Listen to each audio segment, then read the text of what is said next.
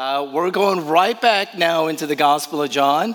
We finished our frequently asked questions series last week. I am thrilled to be back in the Gospel of John, chapter 13. I'm Harold, one of the pastors here at Christ Central. So if you have your Bibles, it'll also be projected overhead, verses 21 to 30 of John, chapter 13. I've entitled it Discovering Judas, Betraying Jesus. Okay, so let's give our, as our act of worship, I'll read this for us. After saying these things, Jesus was troubled in his spirit and testified Truly, truly, I say to you, one of you will betray me. The disciples looked at one another, uncertain of whom he spoke. One of his disciples, whom Jesus loved, was reclining at table close to Jesus. So Simon Peter motioned to him to ask Jesus of whom he was speaking. So the disciple, leaning back against Jesus, said to him, Lord, who is it? Jesus answered, It is he to whom I will give this morsel of bread when I have dipped it. So when he had dipped the morsel, he gave it to Judas, the son of Simon Iscariot. Then, after he had taken the morsel, Satan entered into him. Jesus said to him, What you are going to do, do quickly. Now, no one at the table knew why he had said this to him. Some thought that because Judas had the money bag, Jesus was telling him, Buy what we need for the feast, or that he should give something to the poor. So, after receiving the morsel of bread, he immediately went out, and it was night. Okay, this is God's word so far in this incredibly intimate but ominous scene, Jesus says and he predicts one of you will betray me, one of you will betray me. The author, John, and I like how he liked to call himself the disciple whom Jesus loved, that's him, was apparently leaning back on Jesus' chest. In Jesus' culture and custom, most likely they ate while lying sideways is better for digestion. But if you can imagine the depiction of how close up it was, all the disciples' heads and faces turned to the middle, and John leaned back because his friend by the name of Peter was too scared to ask the question. But Peter prompted John, the disciple whom Jesus loved, to ask uh, Jesus, You just said someone's gonna betray you. Who is it? Okay, Lord, who's it going to be? Now, I will tell you, that's a normal reaction. If you've been following Jesus, you're not quite sure if he's God yet, but he is a hero, he's a mentor, he's a leader, and he says, One of you is going to betray me. The normal human reaction would be, Could that be me? You see, this indicates that you have some self awareness, this indicates that your conscience is working. This indicates that you should be somewhat troubled and nervous and scared. You're not pathological. Now, throughout this passage, there is no indication at any time that Judas, the son of Simon Iscariot, ever wondered if it could be him. John and Peter asked Jesus, Who is it? In other words, is it me? Could it be me? Am I the one that will betray you? Judas Iscariot, the one who does end up betraying Jesus, oblivious, hardened. And we quickly say, You see, there you go. He's pathological. He has no conscience. He's so far gone. And so we usually treat this story in a way where we feel better about ourselves compared to Judas. In other words, a lot of poems, a lot of songs, and a lot of plays, with the exception of a few, overly demonize Judas. We quickly dismiss him as he is so much worse than I ever could be. But is that really the case? Actually, this morning, as I have been so shaped by studying God's word, my case is I don't think he was that much worse. Now, please stay with me here. Don't leave this church. Judas Iscariot, the betrayer, was not so much worse. Was not so much worse. You know, in this crazy verse that we just read, verse 27, then after he, Judas, had taken the morsel, quote, Satan entered into him, end quote. So, again, those of you on the side of dismissing and demonizing Judas, you say, Look, look at that proof. This guy wasn't just demon possessed, he was Satan possessed. Are you trying to tell me this guy isn't so far off, so far gone compared to me? Let me give us another little example. You know the other guy who prompted John to ask the question, Lord, who is it? By the name of Peter. In Matthew chapter 16, went straight up to Jesus and some, said something to the effect, Jesus, you don't have to go to the cross. Peter, the follower of Jesus, told him, You don't have to really go suffer and die. The road to glory could be comfortable and easy and safe. And do you know what Jesus turned around and said back to Peter? After Peter said, You don't have to die, you don't have to go to the cross. Here's what he said. Let me quote him Get behind me, Satan. So here in verse 27, we evidently know that Satan entered into Judas Iscariot. But over in Matthew chapter 16, the same disciple who's at this table, whose conscience does work, at one point is confronted by Jesus, and Jesus explicitly tells him to his face, What you are saying, what you remind me of, how you're acting reminds me of someone else. His name is Satan. So both Judas and Peter are linked with Satan. You know, several weeks ago, amid all the horror and the violence of Charlottesville, Virginia, by the way, that's where a neo Nazi alt right movement, Unite the Right, was held place, supposedly to defend the demolition of a statue of a Confederate general by the name of Robert E. Lee. And I'd say courageously, a lot of white Christian leaders in the aftermath of Charlottesville unequivocally said, all forms of racism is evil. It's dead wrong. God hates it.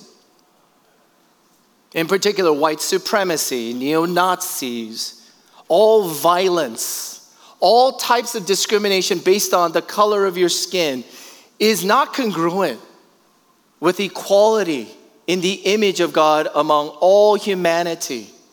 Christian leaders, some went so far as to say, not only we as white leaders need to take some responsibility of systemic, ongoing, generational racism, but they called out this alt right movement as being, quote, satanic. They said, what we saw here and what we are appalled by is this was satanic. Do you know that there was one church of Satan that wrote a response letter to the Christian leaders? And the church of Satan, a liberal one at that, said, Please leave Satan out of this. It's all the people's fault. How ironic that the church of Satan never wants to acknowledge it could be Satan. It's all the people's fault. And you're right. It is people's fault. It is my fault. It is your fault. We don't blame Satan for the atrocities or the sins that we commit. But I'll tell you, there's a similar satanic spirit, and the spirit of Satan has always worked like this. It worked in Judas, it worked in Peter, and it worked in Charlottesville. It's the same spirit. It's the same spirit. It always goes like this my life over and against yours, self supremacy over and against self sacrifice. Satan will always demand I come first, everyone else takes second. Self preservation, self supremacy, self happiness, self fulfillment, over and against all forms of self sacrifice. My friend Jesus said, Judas, I know Satan entered into you. Peter, when you talk like that, I know Satan's behind you. How about you and me? Are we that much better? Now, you see, I think Judas Iscariot has gotten a bad rap. I really do. I think we try to feel so much better than him, but I want us to take a closer look at Judas, shall we? Let's just take a closer look at Judas Iscariot. I think he had the best Bible study that was ever given, didn't he? I mean, you want to talk about, oh, who are you going to go listen today? What church do you go today? Oh, what church? Who's your preacher? Who's your. I think Judas had the best one. Uh, I think he had the best guy praying for him. I think Judas Iscariot had nonstop care and accountability. At Christ Central, our philosophy of this thing called small groups that we are launching, especially here for Placentia, is our mission is not to just grow big, we want to grow smaller. Because we really believe that intimate, heartfelt, honest, broken relationships with one another is one of the primary ways in which God grows his people. And so, small groups is not about just the bigger we get, but it's the smaller we grow. And I have found oftentimes that people throughout the history of Christ Central have developed some sort of pride over their small group, and it's all cute, it's funny, it's good. They say stuff like, Oh, Pastor, my small group was like the best ever.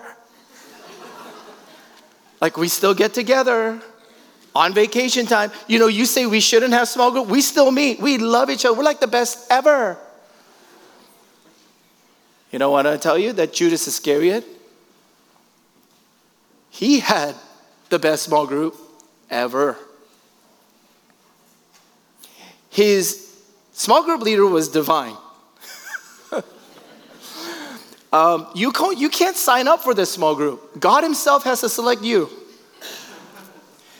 They did not meet just once or twice a week, and you say, Oh, we're the best small group. Harold, we meet twice a week. We're like nerding out on this. We love each other. We meet twice a week. Can I tell you that in this small group, they never went home? They like lived and slept together 24 7 for three years. Judas Iscariot had the best pastor, the best prophet, the best king. He had the best accountability partner. He had the most powerful prayers. He had the most intimacy. He had perfect everything at his fingertips. Let's press a little bit further. Let's not just take a closer look at Judas, let's take a closer look at what Judas did. What did he do? What did he do? The gospel records make plain that part of Jesus' small group, part of Jesus' church is always not just for you to be blessed, but to become a blessing to others. You see, all of this blessing that's being poured out is not just for here, it really isn't. It's for North OC. It's for your soccer mom friends. It's for your doctor friends. It's for your classmates. It's for North OC to be dented by the reality of the blessing that we get here. And look at what Judas did. Time and time again, the disciples went out on mission trips. They were filled with the power of the Holy Spirit. They went out in the name of Jesus. And at their fingertips, because of the name and power of Jesus, Jesus, the disciples could heal diseases, wipe away your tears, cast out demons, miraculously change lives. When it says all the disciples went out on mission trips, you make no mistake, it included Judas Iscariot. It's not like he was just hanging back at home by himself. He was there with them. And dare I say, he probably saw much more miraculous changes. Many more people get touched and healed and blessed and just flipped upside down than a lot of us will ever see in our lifetimes. Take a closer look at how supremely Judas Iscariot was blessed. And then I want you to take a closer look at how much of a blessing Judas Iscariot was to how many people? But here's what the scriptures reveal Judas Iscariot never became Christian.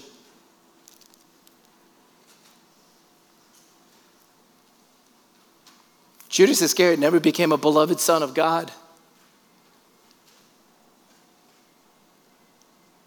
Judas Iscariot never experienced in his heart the saving reality and love of Jesus that changed him inside out. the very man who was so intimate with Jesus in the best small group ever was blessed to be a blessing. He himself did all kinds of Christian things, learned Christian things, said Christian things, sounded Christian, but he himself never became Christian. That's the tragedy. You know, back in June, the founding senior pastor of a church dear to our hearts called Cerritos Presbyterian Church by the name of Reverend James Huangbo, we mourned at his funeral. Uh, he, he died from cancer, and his eldest son stood up at the funeral in his eulogy and shared how when the oncologist diagnosed him with cancer, how his dad, James Huangbo, exclaimed in the doctor's office, Thank God, I'm ready to, ready to go home. And he turned around and shared the gospel of Jesus to his doctor. On January 25th, 1736, John Wesley, that prolific, famous writer of hymns, was aboard a ship to go preach the Christian gospel to the pagans, the heathens, the lost. And on board that ship during worship service, a storm like Hurricane Irma rocked that boat. He said the waves are so high, they were overwhelming the boat. He thought the ship would break. He was certain that they were going to die. And he was freaking out, terrified. But over there, he saw a group of German missionaries, they were called Moravians, as calm as could be singing hymns as calm as they could be. While the winds rose, the winds, the, the waves raged, people thought they were going to die. John Wesley observed, how can these people be so calm? And do you know what happened to John Wesley as a result? He himself, for the first time, converted and became a Christian himself. You can learn Christian things. You can do all kinds of Christian things. You can look and smell and sound Christian. But even Jesus had one by the name of Judas Iscariot.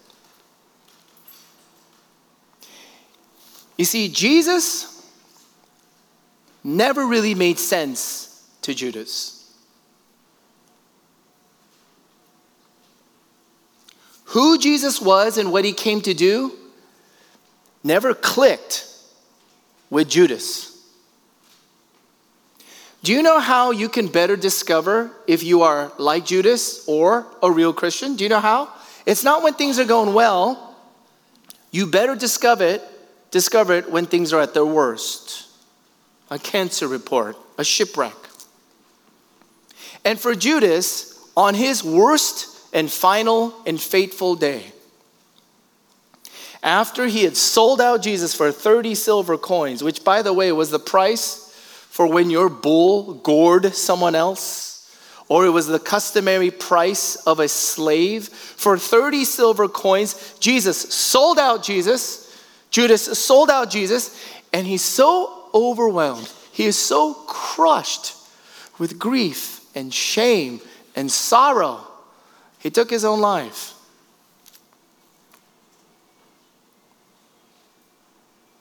on the worst fateful final day or night of Judas. He couldn't take it anymore because he could never believe that the same Jesus he betrayed could come back and forgive him. You see, in other words, my friend, you know the gospel? The sweet, saving, life giving gospel, which means good news of Jesus Christ. It's a message, it's a truth, it's a reality never clicked with Judas because Judas could never believe, he could never believe that Jesus came to love and save sinners, even the worst kind, even those who betray him. Has this gospel ever clicked with you?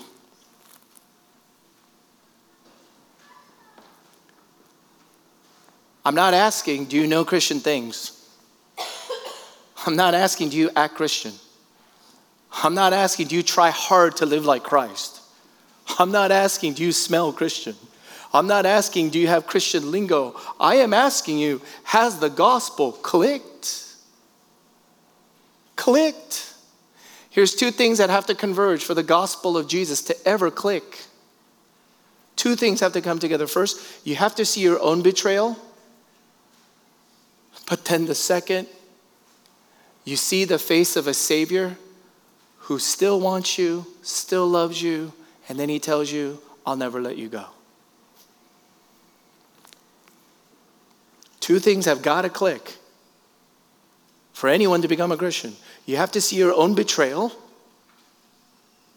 And then, second, you got to look up at the face of someone who says, I still want you. I still love you. I'll take you back as if no- nothing ever happened. I'm still going to use you, and I'm going to use you and use you, and I'll never betray and I'll never let you go. The first part, you have to see your own betrayal. That's the hard part. That's the difficult part. That's the part nobody likes. But I'll tell you, you'll never have a good part without this part. Nothing will click without this part. See your own betrayal.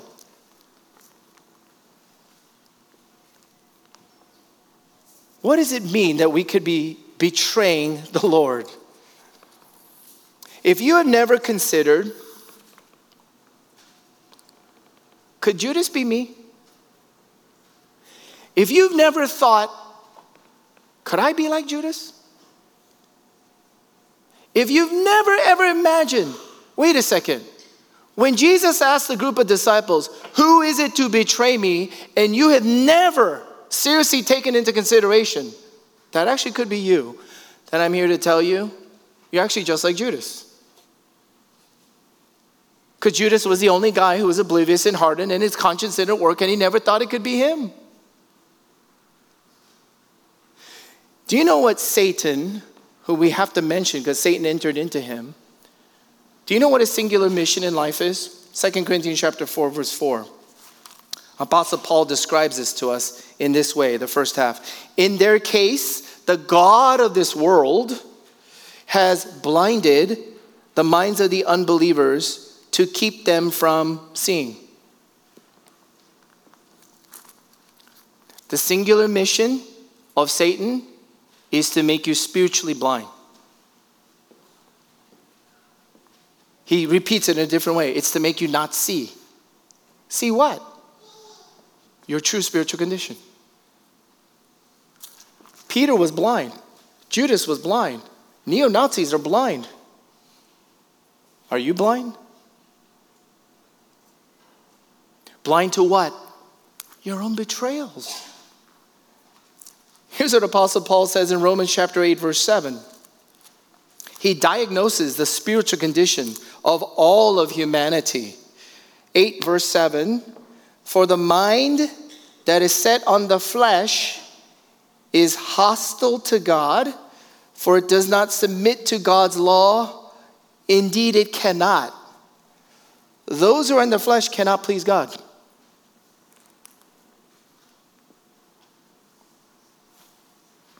That's a biblical scriptural diagnosis. It basically says it's impossible.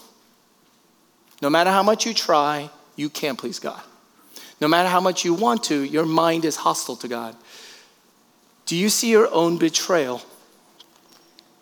And if you don't see this at work most profoundly and powerfully in your heart, I want to tell you, my friend, you don't know your own heart. Albert Camus, in one of his novels entitled The Fall, confessed this quote, I used to advertise my loyalty but I don't believe there's a single person I loved that I didn't eventually betray. I don't believe there's a single person I've ever loved that I didn't eventually betray somehow. How about with Jesus? Do you think that somehow you've ever betrayed Jesus? Betrayal. Scriptures say betrayal. Sin is a form of betrayal. It's the worst kind because you're doing it against God. Let me give you an example. If you tell somebody, hey, stop telling me what to do, stop nagging me, stop interrupting me, stop trying to intervene in my life, please just get out of my life. I know what I'm doing. Leave me alone. I don't owe you anything. If you say that to somebody, That's rude, but it's okay if, in fact, you owe that person nothing. If a random stranger off the street came up to you and say, Hey, I'd like to tell you how you should live. I'd like to tell you what you should do for me. I'd like to tell you how you should change. You probably would say, hopefully not as rude, get out of my life. Don't bother me. Leave me alone. That's rude, but it's true. You owe nothing. But what if you said that to someone you did owe?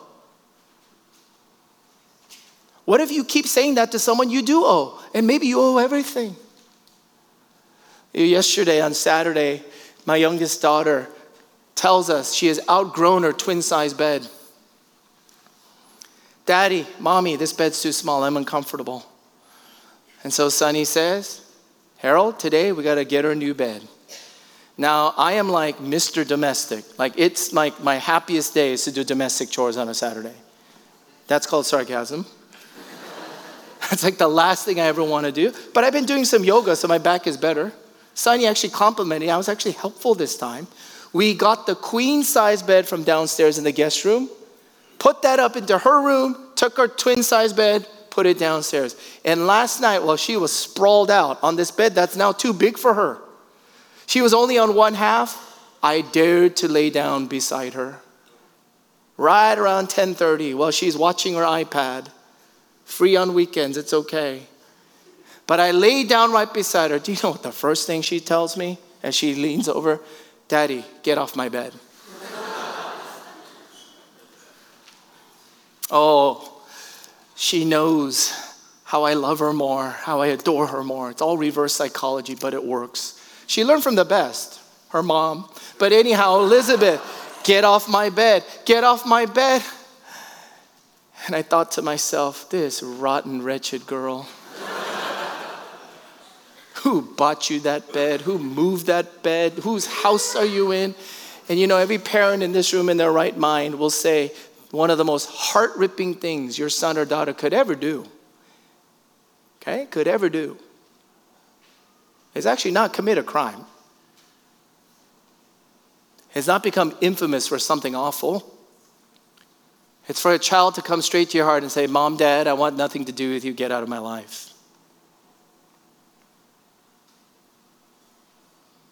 You know, in wartime, if you capture an enemy soldier, they become a POW, a prisoner of war.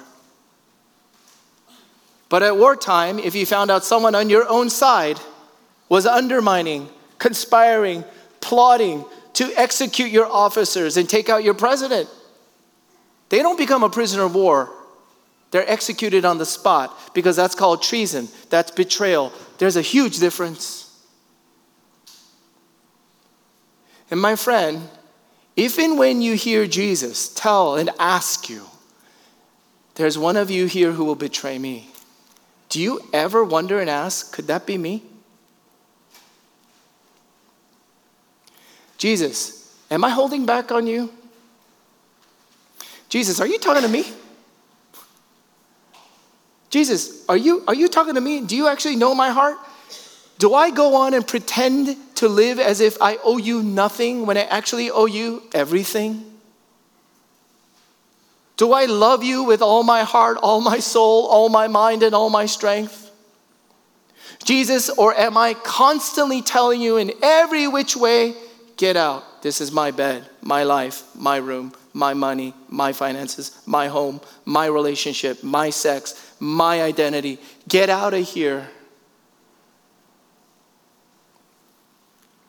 Do you see your own betrayal? Nobody likes this part. But you'll never, never get to the good part.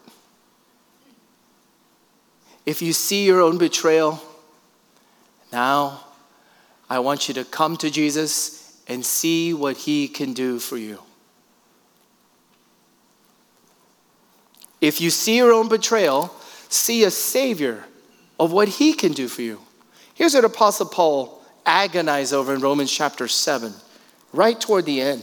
Listen to what he says. He, in effect, is saying, I didn't know I was this bad. I'm figuring out how wicked and depraved I really am. Here's what he says Wretched man that I am, who will deliver me from this body of death? You know what that sounds like? I've given up on every self salvation method. I'm done with trying to be a better Christian. I'm done with trying harder to save myself. Wretched man that I am, who will deliver me? And then in verse 25, thanks be to God through Jesus Christ our Lord. I want you to get this, my friends. I want you to get this, my friends. What makes the difference, what makes all the difference in the world, was not what Judas or Peter could do for Jesus. What makes all the difference is what they were willing to have Jesus do for them. Christianity is not just this song. We love you. We love you. We give you everything. We serve you. I'll sacrifice everything. Christianity is not just about that. That is actually the response.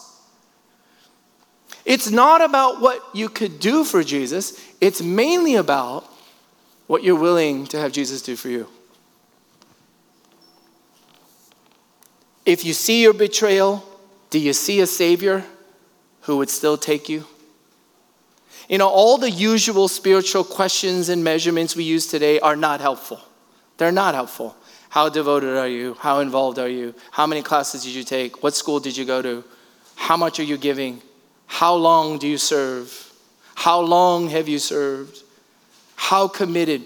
You know, if you keep asking those questions, once again, they're not helpful because Judas did all those. You're no different from Judas.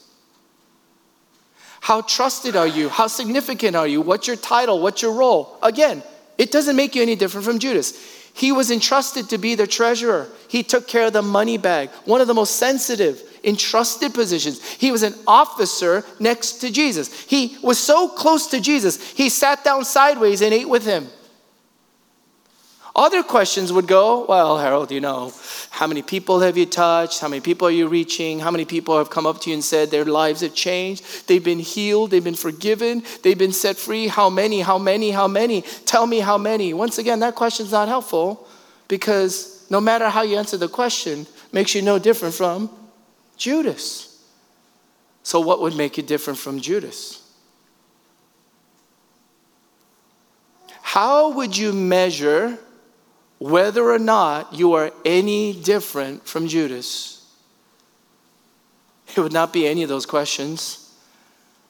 I would suggest you should use the metrics of Christ likeness. The scriptures call it the fruit of the Spirit. It's the marks and telltale signs that Jesus has taken residence in you.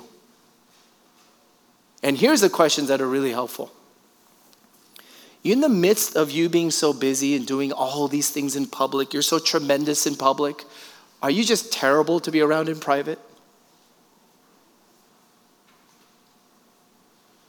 Are you less critical of people?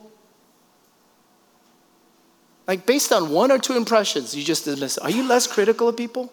Are you less controlling of people? Are you more forgiving? If you're passive aggressive because you're always so scared of telling the truth, but that truth may hurt, but that truth is the only thing that could love and serve and help the other person. You see, if you're passive aggressive, you're still serving yourself.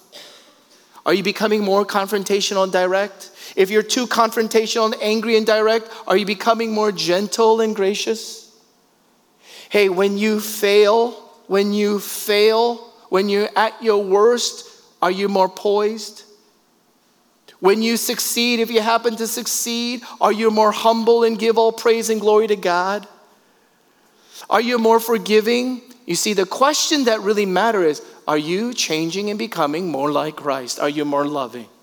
Love, joy, peace. And the only way this can happen, my friends, is not based on how smart you are. The only way this happens is not based upon how many resources you have. The only way you become more like Jesus is not because you studied so hard. I mean, can you imagine you want to play like Michael Jordan, so you study really hard? Will you ever become like Michael Jordan? No. You would need the, the miracle of Michael Jordan taking over your whole body and you growing like another foot and be able to jump just like him. Your resources, your resume, your titles, none of it would happen. None of it can make you change and become like Jesus inside out. So, the only way, wretched man that I am, that I would be set free is for Jesus, none the less than Jesus, to enter and to come live inside of me. That's when you know the gospel has clicked. Because if you see your own betrayal, you see your true spiritual condition, but you look up at a Savior who says, You know, I still want you. I still want to love you. I want to come live in you, and I'll never let you go. And you say, Jesus, come in. Come in. Love and save someone like me. And when he comes and lives in anyone, breathes and bursts new life into any sinner's life, that sinner's life gets utterly changed to become look like his. See your own betrayals, but see a loving Savior who loves you infinitely beyond anything you could have imagined. If you doubt that Jesus can do this, we just go back to the story. I want you to see what Jesus did with Judas. Did you notice this part? No one knew. He gave him the morsel bread, but no one knew what Jesus was talking about. We know that Jesus knew. Why doesn't Jesus call him out? Why doesn't he expose him? Why, doesn't, why is he discreet? In fact, he's protective of Judas, the one who's going to betray him. Why does he do this? Why does he give him a morsel of bread, which is a sign of friendship and fellowship? Why does Jesus keep doing that? Here's why he doesn't immediately crush anyone. He doesn't immediately and personally and reactively crush Judas, he's seeking to convert him. He gives Judas a second, third, fourth, a lifetime of chances. Jesus, Jesus is basically telling you, I see you, I see you. I don't want everyone else to see you. I'm going to give you some time and space. But I'm going to give you some time and space to repent and change and come to me.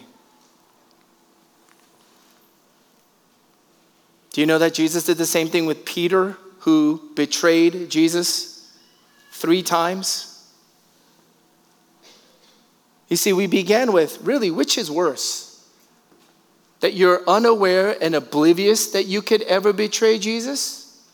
Or that you are so bold, so confident, so brash, with such certainty Jesus, I will never ever betray you, but you still end up doing it. Which is worse, Judas or Peter? But Jesus comes after both. And when he comes after Peter, after he had betrayed him three times, the end of their life stories could not be more different. I want to ask you as we close what made them so different?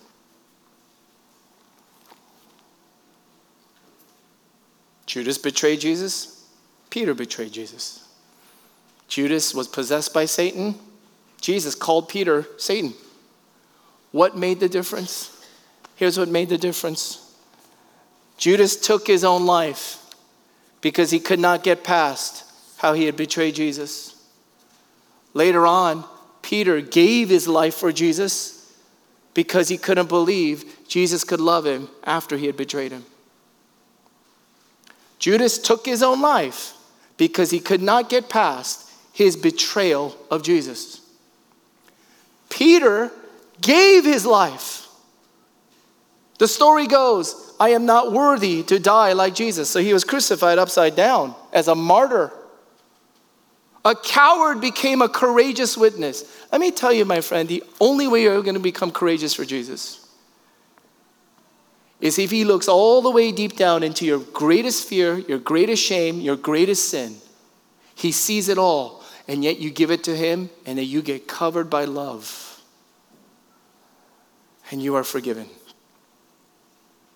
Judas died because he couldn't believe Jesus died for him.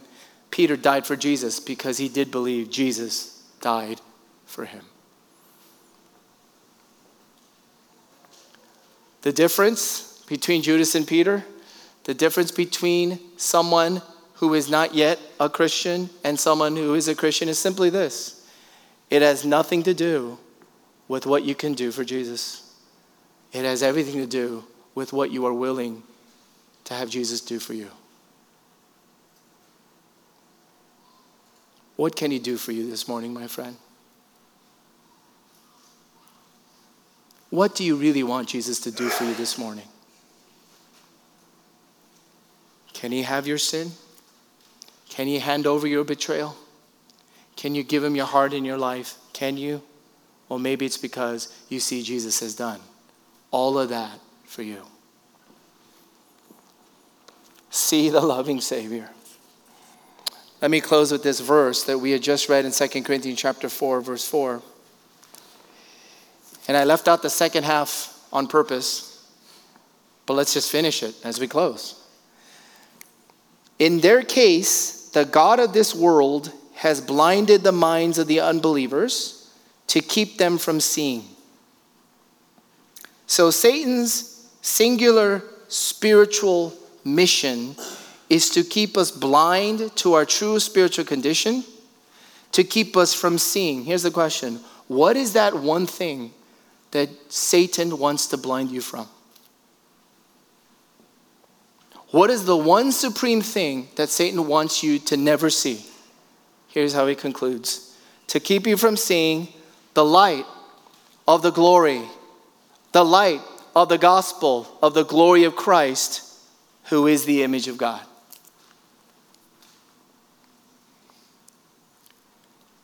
When you come to the light where Jesus knows everything but still can love you, when you believe in the gospel, the good news that Jesus can love and save the worst of sinners, the worst of sinners like me, a betrayer, and you begin to see the visible radiance of the glory of Jesus Christ, who is God Himself, this will make all the difference in this life and in the next, in the next life to come. Right here, right now. The light of the gospel of the glory of God in Christ Jesus. I pray you see it.